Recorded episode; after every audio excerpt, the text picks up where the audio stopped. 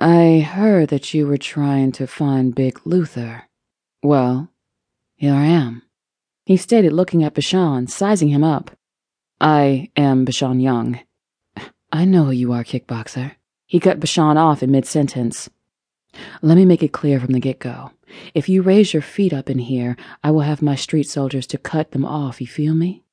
Bashaun gave a slight smile, but then his face turned blank, and with his eyes locked on Luther.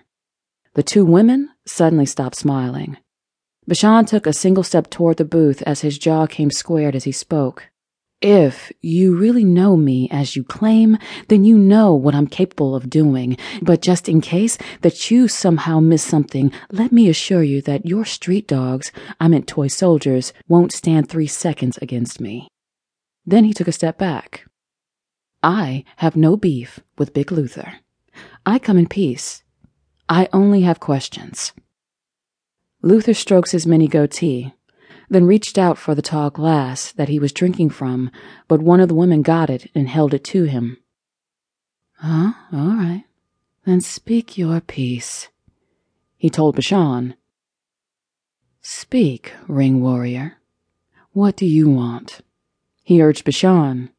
My time is money, he added.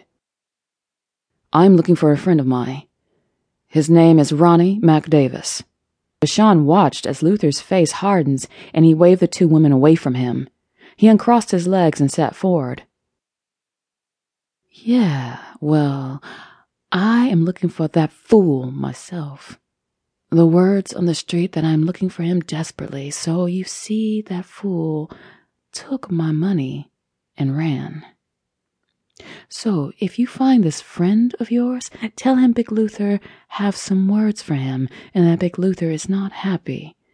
And when Big Luther is not happy, let just say unhappy things take place. You see, it's not about the paper he took, no. It's about respect. That fool made me look bad in front of my street soldiers and clientele. He sniffs his nose and drank down the last of what was in his glass. He held it up in the air, and a waitress rushed over and refilled it. When the young woman turns to leave, he smacks her on the rear, causing her to speed away, flinching as she did. You see, I am the piper, and, you know, he has to pay, but I'm not taking payment, he stated. You pass that on to your boy when you find him. He sat back and crosses his legs as two other attractive women cuddle up to him. He looks at his bodyguard. Big Luther, through talking now.